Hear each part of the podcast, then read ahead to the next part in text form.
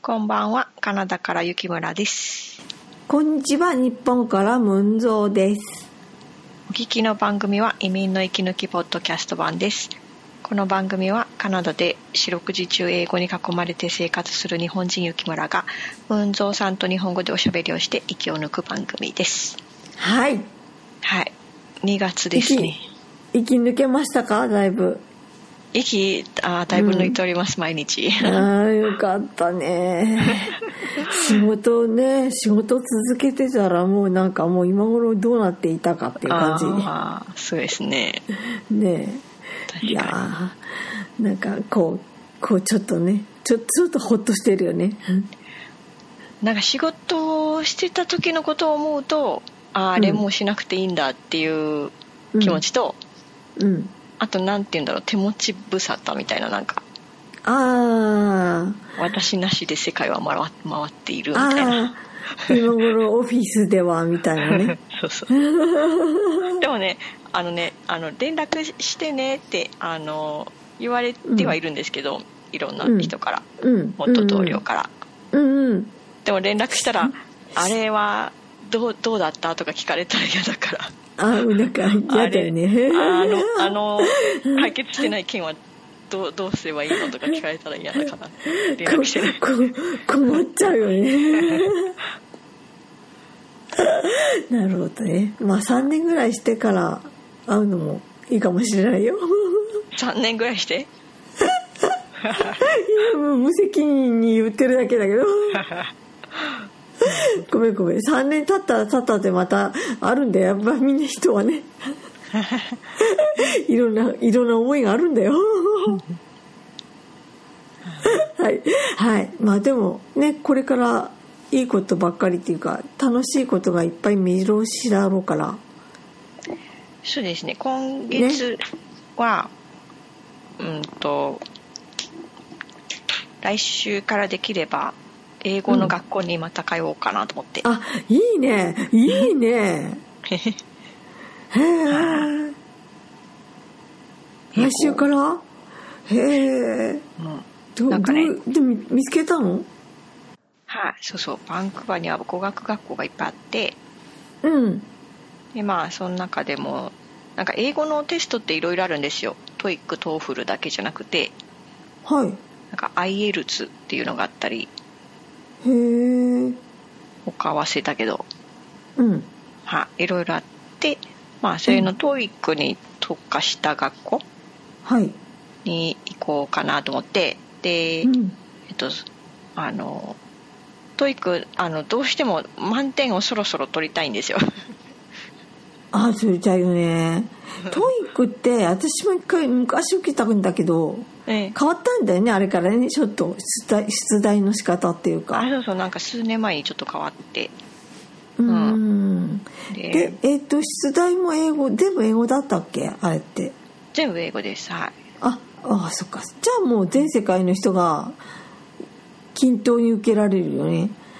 一応ねはいねでも TOEIC そっかそっか時代はあんまりなんか日本の外はうんそんなになんかトイックで何点持ってまして現地の人に言っても何それって感じなんですけど、あそうなんだうんそっか例えば、うんうん例えばカナダのうんカナダでこう移民移民したい人はいとかあと、えーい移民じゃなくて市民権かカナダ人になりたい人うんうんのなんか条件の中に、ん IELTS っていうテストで、まあ、レベうルん一定以上のレベルであることとかなんかそういうのがあったりあすそるうなんだうん、でも TOEIC はは、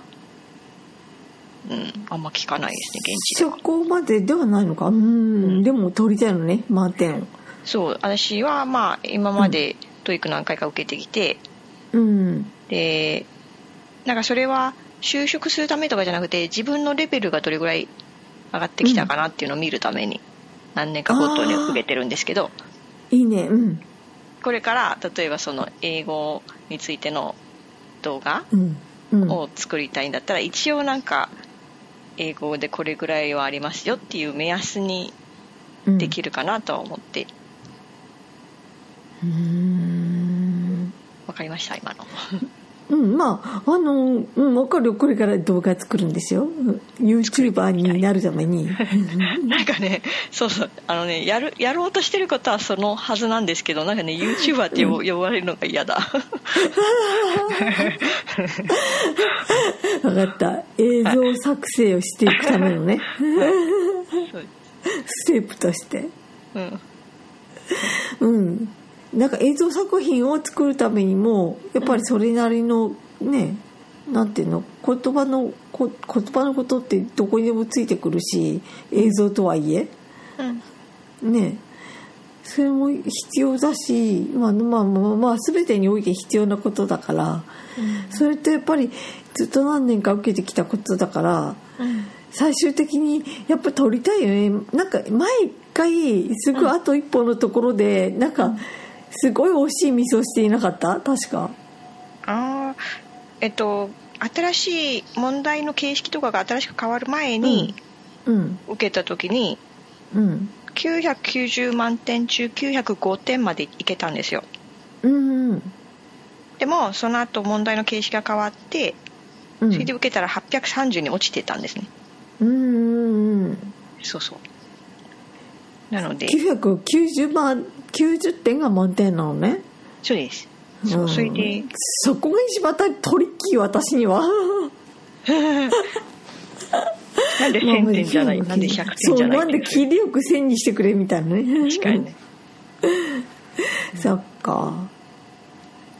それで勉強しに行くのそうですね。あと、毎日やっぱすることが特にないから、うんちょっとでもいい外にね強制的に出るように。あいいねはい教育コースっていうのがあるんだちゃんとでもそういううんへえそうですいいねいいねはい。まあ、そんな感じではいす。そちらは、私はねもうこっち新型肝炎のニュースでいっぱいいたから新型かコロナあ肝ウイルス炎じゃないや、うん あの新型肺炎、うん肺炎、はいはいはい。うん、コロナウイルスなんとか、でなんかよくわかんないんだけどそれをねずっとテレビでやってるからうん。全局全てやってるからうん。もうもうあのニュース嫌なんだけどうん。でも必要なニュースだといえばそうだよね。そうですね。うん、だから必要などっかに絞って全局全部ずっとあればかりっていうのが辛いっていううかん。そんな感じかな。そうなんだ。うん、で今のところねあんまりこっちの方は田舎だからうん。そんなにこうなんていうの実際外に出た雰囲気の感覚だとうんそんなひどい感じはしないんだけど、うんうんただテレビの中はすごい深刻そうにやってるしうん。うん。あとやっぱりもう日本中どこでも行けるじゃない、なんていうのこうどこに行くにも便利やしパッと乗っちゃえば、スッと降りちゃえばだいなんかどこでも行けるからねうんいろんな人が、だからそんなになんかこううかうか笑ってってる笑ってるとなんか良くないのかなって思う思うしね。うん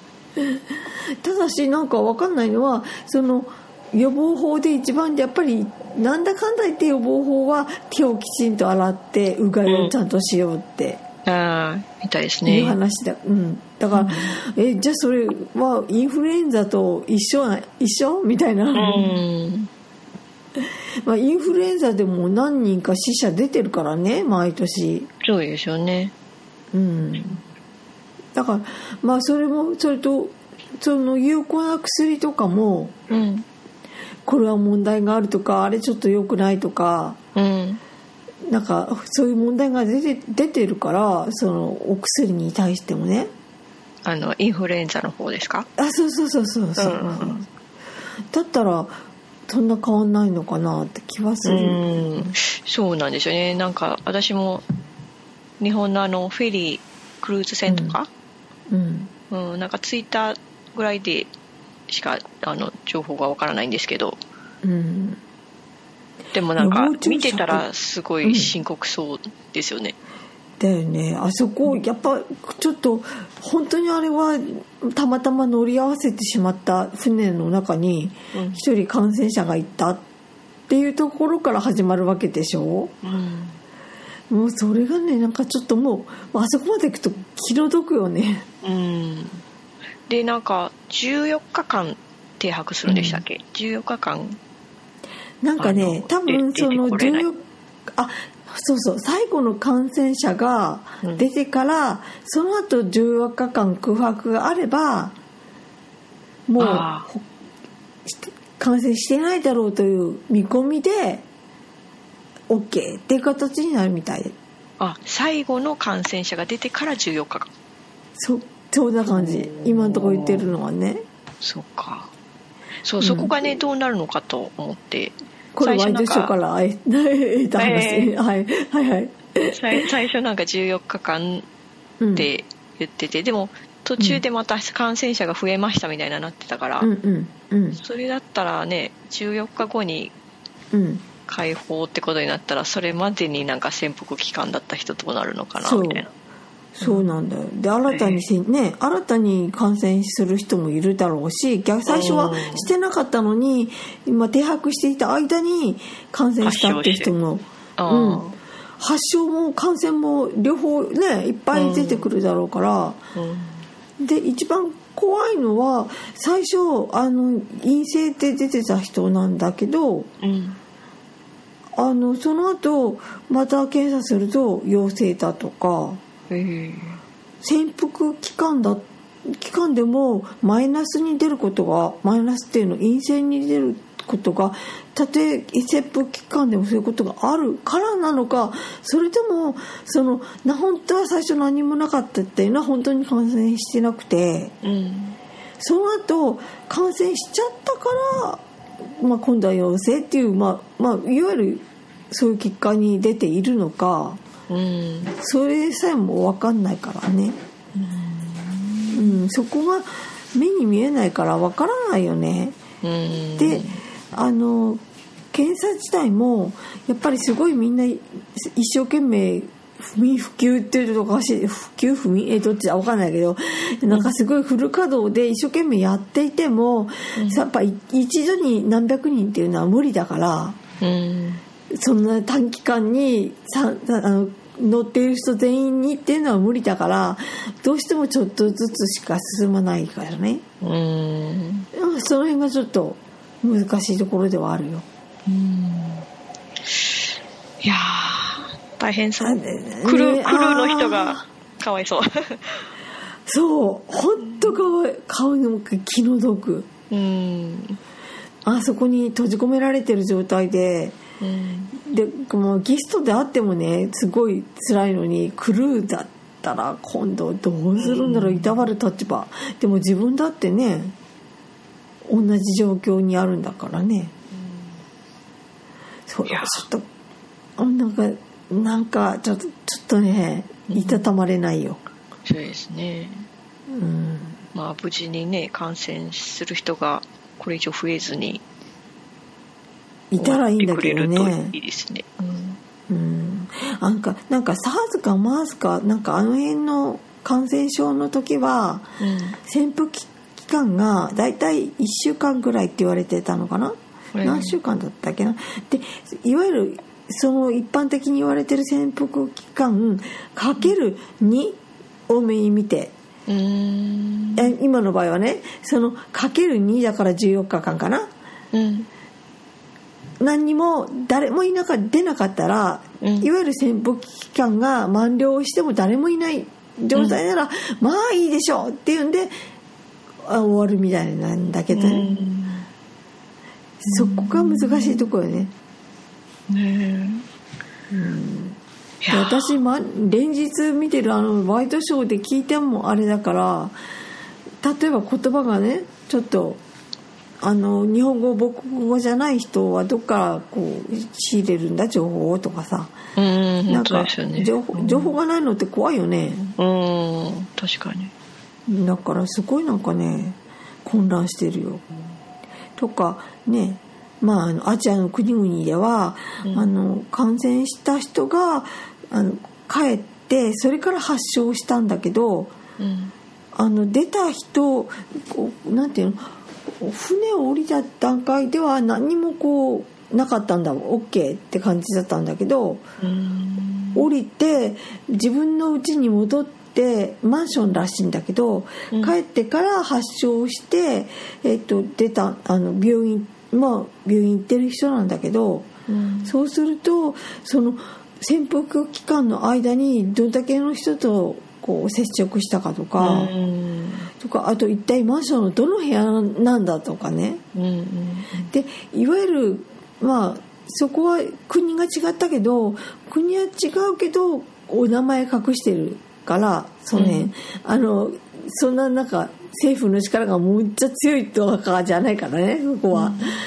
ちゃんと隠してるからそうするとマンションの住民としてはあの自分たちはあのその人を責めたいわけじゃないよ。うんただ自己防衛がしたいだけであのどこの階にいたとかその部屋さえもわからないっていうのが不安で仕方がないと、うんそれ気持ちすっごいわかるうんねでもあのどこの人って言えないっていうのがねもどかしいけど、うんなんかきついなんかきついそれを見てるとやっぱり心がきつくなるからどうしても遠ざけたくなるなるほどねうんそうかそこをなんとかしてこう私も情報を手に入れとかないといけないんだっていうのは気持ちからくりっていうかねそのほそうなんだっていうことは分かるんだけどうんでもなんか心がついていかないっうんですてね感じかうなんはあきついですからカナダまだ行きませんようにまあカナダね何人かあの診断された人がいて、えあ、で本う当に、んあ、行ってないんだと思ってた全体で何人だったかちょっと忘れたけどこのバンクーバーがある BC 州、こうんの州内では2月上旬の時点で4人、計4人ほどあー診断されてます、うん、そっかはいまあ、そこその人の足取りがどれだけつかめるかだよねそうですねうんまあ一回アメリカに、えっとウイルス性だったか何だったっけな感染症が上陸した時にあーその人が結構いろんなところで接触してっちゃったからあーだから全部たどってやってたよ、へえそうなんだうん、大変みたいうんまあいやなんとかね収束の方に向かってくれるといいんですけどねオリンピックもあるしね、うんうん、祈はるしかできないです、うん、祈るしかできないです、い、はい、うん、手洗い手洗いとうがいを、はい、しましょうしましょう、うんはい。えーっと何の話をしていたのかすっかり忘れたぞ雪村さんがえー教育を受けますよっていう話とええでその次がえー、と今日のはいお話題で、えーうん今日はあのカナダで世界一周の続きであはい今回はあのニュージーランドを選んでみましたあいいで すねはいもうもう心がパーッと晴れる よいいねえっとニュージーランドは、えーまあ、太平洋の南側にあるオセアニアの国ではいはいあそこは人口が500万人弱なんですね7 470人ぐらいよあ470万人とかそれぐらいあそうだったっけななんか忘れていたけどはいはい国全体ではいはい少ないんだよ人少のない数ですは、ね、うん うん羊羊が多いそうですで、えーニュージーランド系のカナダ人っていうのがはい2016年のカナダの国勢調査では、うんまあ、1万人ぐらいだそうですああに日本人は何人はえーっとね、えーかな前回なんて言いましたっけ10いやー12万人とか言った気がするなあ結構やっぱり少ないよね ニュージーランドはねうんた だあの500万人弱分のうん1万人って言ったら割合としてはそんなあにそうだねうん。少なく、まあカナダ移民が多いからね確かにうん。で、しかも、うんあのニュージーランドとカナダって結構、まあ、似てるというかうんうんあのあ例えば英国連邦コモンウェルスのうん仲間だし、うんうんまあ、自然が多いっていうのも似てそるうだし、ねそう、でそうだよね移民が多くてあと原住民の人たちとの共存の問題があるっていうのが、あそうだねうんであと、えーまあ、大国アメリカとかオーストラリアの陰に隠れうんるサブ的存在っていう、あ あーはいはいはいはいはいこ日本国内からのツアーで必ずオーストラリアとニュージー ランドみたいなねかアメリカとカナダみたいな こう全部セットでよく香港とマカオみた いななんそんな感じですね。か必ずペアにされてしまうこの辛さみたいな そうそうなんでまあまあ似た感じ似たところがあると、はいでカナダでニュージーランドをどういうところで見るかなと思ってうんで料理例えばまあ日本だったらはいラーメンとか寿司とかうんいろいろあるけどうんニュージーランド料理ってカナダで見るかなと思って えってかニュージーランドの料理っ て何そうそうそうまずそこですよねそれもなんだろうと思ってで 羊羊あのオーオージーパイオーストラリアンミートパイっていうのが、まあ、オーストラリアうんが主なんですけど、うんでそれが、まあ、ニュージーランドでも似たようなパイがあるとはそれそれオージーパイだったらカナダでも、うんバンクーバーでも見るんですよなんかフードトラックなんかうん屋台みたいなので回ってる、おいオージーパイってどんなパイなんかねお肉の塊がちょっと大きめの、まあ、パイへー普通の食事に食べるパイ、うん、へえそうそう私ニュージーランドにいた時はええアップルパイとミンスパイミンスってあーミミンミンチかななんていうのミンミミンンチチだよねうんミンスあの、うんひき肉が入ってるやつはいはいパイっていうのが2ついつもかなんか行くとあって、えそういうフフードなんとかみたいなうんうんいわゆる軽食屋さん行くと必ず並んでてうんうんで私ミートパイ好きだったからミースパイいつもそれ食べてたんだけどええまあ似それ似たような感じかなどうなのかな、まあでもでもニュージーランド料理ってなんだって言われると確かに難しいよねうんなので分かんなかった それででもあのスーパーでキウイキウイ売ってあります、あニュージーランドのキウイを売っはてい るマークがついててあとあはい酒屋さんに行くとワインもあります確かあニュージーランド産のワインニュージーランドねワインねうんうんはわ、いかるわ かるきキウイ味のワインではない ちょそれはなかったかな、うん、そういうことではないって言われてもそう、 うんわかるわかるあのキウイもうんあそうだキウイって確かキウイっていうのはあの鳥のことだよねそうです動よね物のキウイはいはいでその動物のキウイに似てるからキウイフルーツなんだよねのはずですね食べるはい方は、うん、うん、確かそうだうんであとキウイニュージーランドの人たちが自分のと自分たちをあだ名で呼ぶ時もキウイ、キウイっていうよねうん、そうそうそうそうそうそう分かった分かったあなのでまあ料理はうん以上、 あはい以上以上分かる分かるで他にじゃあニュージーランドカナダで何見るけどって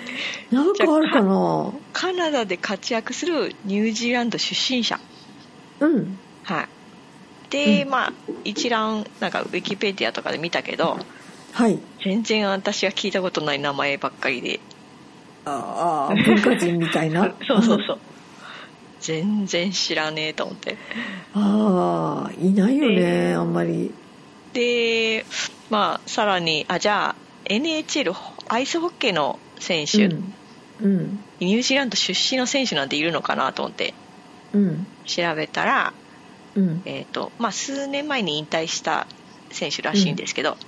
うんマット・シュナイダーという選手がうんニュージーランド国籍ありっでも出身地、出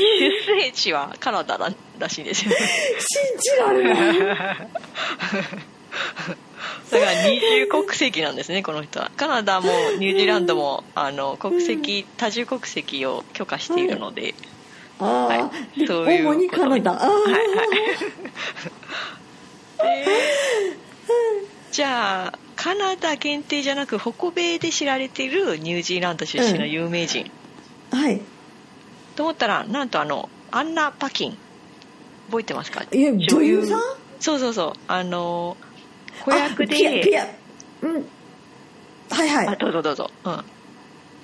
ななんだったっけ映画出てたよねそうそうピアノレッスンあのはいピアノレッスンだよねあ思い出したそうそうそうピアノレッスンあそうそうそう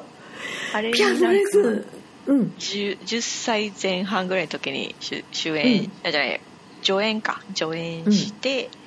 で最年少かなんかでアカデミうーん助演女優賞を取ったという、あのアンナ・パキンさんが、はいはいえーっとこの方がですね、はいえーカナダのウィニペグで生まれてはいで4歳の時に母の出身地であるニュージーランドに移住してええでその後両親が離婚かなんかした後にカリフォルニア州に移ってええであの映画出たみたいなそんな感じらしいですじゃあカナ ダな まあ、まあ、生まれはカナダだ けどお母さんがニュージーランド人っていうかニュージーランドからの出身で,、うんうんうん、でニュージーランドでもちょっと住んでたと、そうだよねはい、そういう方らしいですなんかわかるわ、でもう一つもう一人もう一人というかもう一、なんだろう著名人が、はいはい、えっと、フライト・オブ・ザ・コンコルドって聞いたことありますか知らないフライトあ知らないですザかコンクルぞ、うんこれはあの2人組のうん、コミックバンドみたいな、まあ、歌手なんですけど歌手グループへえこの人たちねうんすごい面白いんですよえー、見てみるあの曲もうん 例えばえっとね曲の一つを紹介するとですね「The うん Most Beautiful Girl」かっこ「In the Room」っていうなんかななんだろうあの一番綺麗な女の 子かっここのこ部屋の中の部屋では っねていうそういう曲を作ってると かあのいやいやそれあとそういうの嫌いじゃない すごい好きになると思うあのねえっ、と、何年前10年前ぐらいだったかななんかテレビでうんドラマがあったんですよこの2人を主役にしたドラマうが、んうんで、えっと、それが、まあ、冴えないニュージーランド出身の2人組の歌手が、うんアメリカのニューヨークに来てでうんそこでこうアメリカンドリームこう歌手として大きく、うんうんあの何売れるうんのを夢見ながら暮らしている2人のしニュージーランド出身の歌手グループっていうコンセプトであーはいはいもうむっちゃ彼ら自体って感じなんですけどへードラマ作ってでそれがね本当なんかねシュールなんですよシュールな笑いがね本当に見てほしいんですけどすごい好きで ね。 ちょっとちょっと見たいああす 見ごてくほ見したいでうんでこの、えっと、2人組で1人がブレブレットブレット・マッケンジーっていう人と、はいでもう1人がジャメイン・クレメントっていう2人組ではいでちょこちょこ2人ともなんかあのハリウッドの映画にも出てたりするんですよ例えばジャメインの方ははいメイン・インブラックの3だったかに出てたりとか、へーあとブレットもロード・オブ・ザ・リングスにちょこっと出たりとかへえしてて。うんで特にあのブレッドの方がねそのロード・オブ・ザ・リングに出た時に、うんうんなんか彼はニュージーランドではなんか家族ぐるみでお父さんとなんかお兄さんも俳優とかなんかでうんでそのなんか3人ともロード・オブ・ザ・リングにちょろっと出てるうん、出てるらしいんだけどへえそのブレッドは最初、えっと、ロード・オブ・ザ・リングの1うんに出,、うん出た時本当ちょい役で出たんですようんうんなんかあのフロードとかなんかメインの人たちがやっとなんかみんなで集まって、じゃあこれからその指輪を誰が、あの処分しに行くかっていうのを決める時うん会議会議してるところのうんまあ、背景でなんか護衛みたいな感じで立ってるっていうへえそそれぐらいなんかもう役名もないセリフもないそうだね役だったそんのじゃない辺にいる、うん、そうそうでもそのなんかねエルフのねメイクしてるんですけど、うんそのブレッドがうんそこでファンの人が、うんあのロード・オブ・ザ・リングスのファンの人うんうんがそのシーン見てた時に、うんああフロートっていいやつだよねこれからなんか指輪を自分があの処分しに行くって、うん立候あの立ち上がってうんでなんかそこにちらっと後ろに映ったああのものすごいイケメンは誰って注目され てでそのその頭文字「フロード is great who is that」っていうあの、うんフロードはいいやあの方は一体っていうなんかそそ の頭文字を取ってフィグイットっていうあだ名をつけられたぐら い 注目を集めたんですよそうなんだそんなイケメンなのなんかねそのねエルフのメイクが結構ぴったり切っててへえ「Who is that?」ね H あごめんごめんあごめんごめんああ W かんもしも Who is し that? そうそうそう「フロード is great who is that?」って いう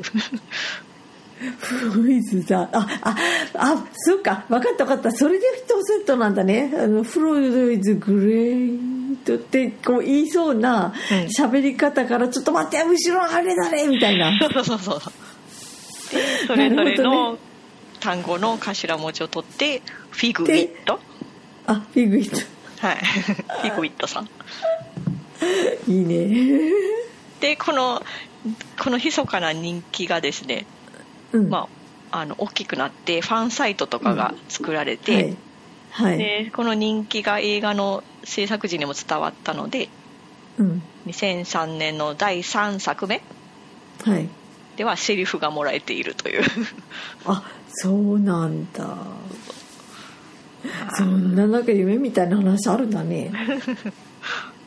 あ、フロドの役やってたイライジャウドだったっけあれって。うんイライジャウドは、あれに出てたよね。あのね、えっと、マイケル・ J ・フォックスの、 バック・トゥ・ザ・フューチャー。あそうなんですかうん、ちっちゃい時出てるのへ私ーあれって見てて私も私も見てて思ってあれイライジャウドじゃねみたいなへえだいぶちっちゃういん頃ですよねだったらこれすごいちっちゃいよちっちゃい子供でへー確かねあれは未来に行っちゃった時だからうーんつうかワンはワンはあの過去に行ったんだよねつうんじゃなくて未来に行っちゃったんだよつうかなんかで。うんうんでなんかうこんの通貨なんかで未来に行っちゃってなんか確かスケートボードが宙を浮いてたり、えー、とあーシューズの紐がヒューってヒューって閉じちゃうような、はいはいはいああいうものが出現してた時にマイケル J ・フォックスがあのどちょっと。なんていうのかなファーストフードのお店にこう食べに行った時に、うん後ろにいる子供あそちうょっなとんちょだっとセリフあるんだなんかへえうん可愛いんだよなるほどねうん、はあイライライジャウッドだよね、まあ、まさかその何年間後にあんなすごいのに出てくるとは思わなかったよ私はあーびっくりあでも、まあ、あうんフロでホビットでえであれ全部ニュージーランドでロケしてるからね確からしいでねすねあれ全部ですか、うん全部か分かん ないへーほとんどでもうんうん聞いたことあるいニっぱいュージーランドではあのあれもあるよあのツアーっていうの聖地いお巡ーおー礼おーおーなんかホビット村みたいなななかったでしたっけあるみたい、うん、あるみたいあるみたいあーでも私あそこ行くの怖いの行きたいんだけど見てみたいけど、ええ怖いの、なんで私ねやっぱり私小柄だからすごくうん自分が小柄だから意外とその「ホビット」のうちがジャストサイズだったらよしどうしようあれあれはやっぱ「ホビット」用だからわあ小さいって見に行くんでしょみんなジャストフィットそううんベッドとかちょうどいいじゃんみたいなのが嫌だなあ嫌ですかそうか なんかか悲しくないわあ小さいおままごと見たいってみんな言いに行くんだよね見てねきっとそうかそうかでもそれ私すごいちょうどよかったら私すごい悲しいよねそういうことねうんなるほどねだから行きたくて行きたくない感じああそうか、はいはいいいんですいいいいんですけどねあれで人間っていう種類も出てくるからねあー一応人間っていう種類なんだけどなみたいなそうね人間としての尊厳をね、持っておきたいですよね、あの人間の役の人かっこよかったよね まあいいけどはいはい、はいえーごめんなさい、えーえー置いといてはいあのニュなーのでジーランドのえーうんニューそうカナダで見られるニュージーランド以上ですえーもう以私 上なの私が知ってるニュージーランド in カナダは以上えー例えばさ、アイススケートとかアイスホッケーとかそういうところのコーチにいないの ー共にコーチかあコーチはラグビーの探してないけどラグビーのコーチとかあ確かにラグビーのコーチはいそうですねそうか確かにいそうな気があいそうな気がしてきたよオールブラックス強いからうんですよねそれは確かに言えるかもまあこれ宿題ということでいたら教えてくださいわかりました、えー宿題となっておりましたカナダのラグビー業界でニュージーランド出身の方は監督とかいるかというのを調べてみまみましたえっ、とカナダはラグビーは、えっと今日、えー2020年の2月中旬現在ランキングが世界22位で、うん、と現在の、えーカナダラグビー代表チーム男子の方ですけど現在のヘッドコーチはイギリスのウェールズ出身の方で、えーその方が2017年から現在までなので、まあえーっと去年日本でラグビーのワールドカップあった時はその人が監督だったみたいです。でその前任者が、うん、と2016年から2017年までが、えーニュージーランド出身のマーク・アンスコームさんだけどこの人は1年であのクビになって、まあ、現在のウェールズ出身の方になったそうでその前一時的にフランス出身の監督でその前、えー2008年から2016年という結構長い8年間がまたニュージーランド出身のキーラン・クローリーさんという方ででこの方は現在はイタリアのプロラグビーチームの一つベネトンラグビーっていうチームの監督されているそうですけど、えー元ニュージーランドのオールブラックスのメンバーだったそうです。で、その前はカナダ出身の監督ということで、まあ、えーこれまでに、うんと、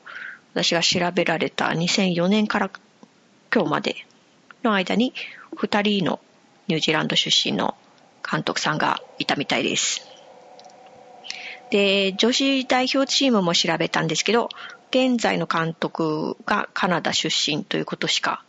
わかりませんでした。で、えっ、と、ちょうどベルーガさんが学生時代、あの、日本だと高校生ぐらいなんですけど、ラグビーやってて、で、その時のコーチはどこ出身か聞いたら、えーまあ、イギリスのウェールズと、あとスコットランドの出身の方だったそうです。はい。以上、宿題でした。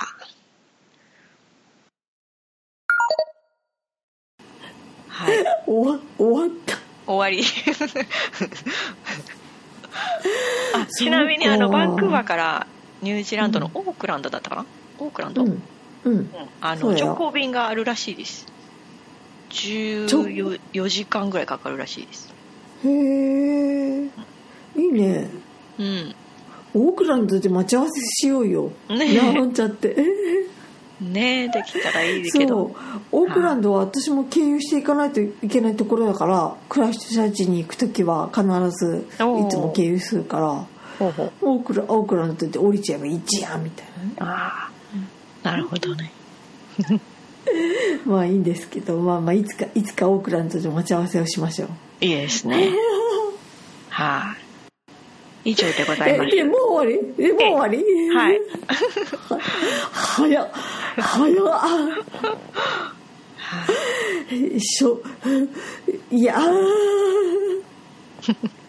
私はあのニュージーランドのクライストチャーチというところにたった半年間だけなんだけどいいた間にあの確かにカナダを感じることっていうのはほとんどなかったんです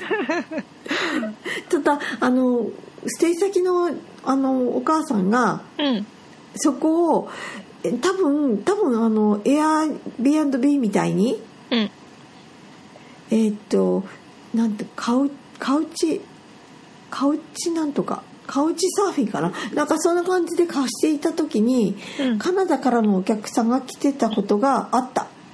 ああそうなんだへえうん、でカナダからのお客さんっていうのはなんかいつも私が見るカナダ人の人は、うんカナダの国旗のバッジを貼っているんだけどなんでってああアメリカ人じゃねえよっていうそういう自こ己とかな主張ということがみんなねカナダ人の人ってカナダの国旗好きだなと思って見てたん だそういう意味ではなく私たちはカナダ人だという主張から来るのかなあれはもしそうかでしすてねねはいそう かあアメリカ人と間違わないでねっていうそうそうそう2人いてなんかすごく楽しそうに旅行しててうんバックパッカーの人で。えーうん、であの私のなんていうの友達とかでカナダに留学していましたっていう人もたくさんいるんだやっぱりうん語学で行ってる人はね、うんうん1年とか半年とかの単位で、うんえー、とバンクーバーにいたとかうんそれこそトロントにいたとかいう人何人もいたんだけどうん一応やっぱり話を聞いてるとあニュージーランドと似てるって思ったことがよくあった。うんおーへえうん、公園に行くといっぱいちっちゃい動物小動物がいっぱいいてっていうところは私公園にあんまり行ったことがないんでよくわかんないんだけど、でもあの湖がすごく綺麗でうんうんで木がいっぱい生えてる木が針葉樹っていうの、うん寒いところに生える木うんうんうん 木って生えるっていうの なんかわかんない けどで牧場とかいっぱいあってっていうところが聞いててすごくニュージーランドと似てる気がしたうんでえっ、とドルはドル使うしねそう同じなんていうの、うんいわゆるカナダドルかニュージーランドドルかっていう違いはあるけどいわゆるドルっうんていうの、っていうところとうんまあこ南極と北極の違いはあるけどうんなんとか曲が近いっていうのね ああはいはいはいなるほどねそういう感じでなんかねすごく共通してるものを感じたので、うんでカナダって行ってみたいなと思ってたのずっと、えーそうかうん、ニュー私ジもーランドに、うんうんうん行ってみたい私もニュージーランド行ってみたいですあもうぜひご招待っていう住民でもないくせに本当にねあの私は好きうんうん、あのおすすめするっていうか私あんまりあの人によって好き嫌いってあるから、うん人におすすめってあんまりしない方なんだけどうんでもニュージーランドは良かった本当に、にであのオーストラリアとニュージーランドって明確に違うなって私は感じたんだけどうんあのやっぱりオーストラリアが好きな人っていうのとうんニュージーランドが好きな人っていうのとはなんか違う気がしたああへえ面白い思考が。うんうん好きなものがなんか違うような気がしどこに重点を置いてうんうん楽しむかっていうのがうんうんなんかやっぱり違うような気がなるほどするな、うん、でやっぱオーストラリアは大陸だからねああはいはい大陸だからねやっぱでかいわうん街もでかい わうんでいいもいいいいいいなんていうの良くも悪くもニュージーランドは田舎ですああへえ、うんそんな感じかななるほどえ私の知識はもう本当にそれこそ何十年も前のものなんで本当当てにならないよただ私がちあのステイしていた先の裏手の方ちょっと行くと公園があってうんそこの公園日曜日になるとうんいっつも子供たちがスポーツ少年団みたいにあのコーチがいてラグビーしてるのちっちゃい子が可愛いんだへえちっちゃい子がヘッドギアつけてうん「イエーイ!」とか言いながらやってんの「イエーイ!」ってそれこそえそれ声が高いの「イエーイ!」でそれを応援するママたちの声がすごいの多分なんか「あ行きなさいよあんた取って行きなさいよ」みたいななんかなんていうのすごい怒号が混じってんだろうけどなかなか良かったですあ聞こえなくなったこれはもう合図だなそろそろってきっとねなんかちょっと雪村さんの声が遠いですじゃあそろそろ終わりますかねどっちにしてもねちょうどいいねはい日本からムンゾーでしたまたね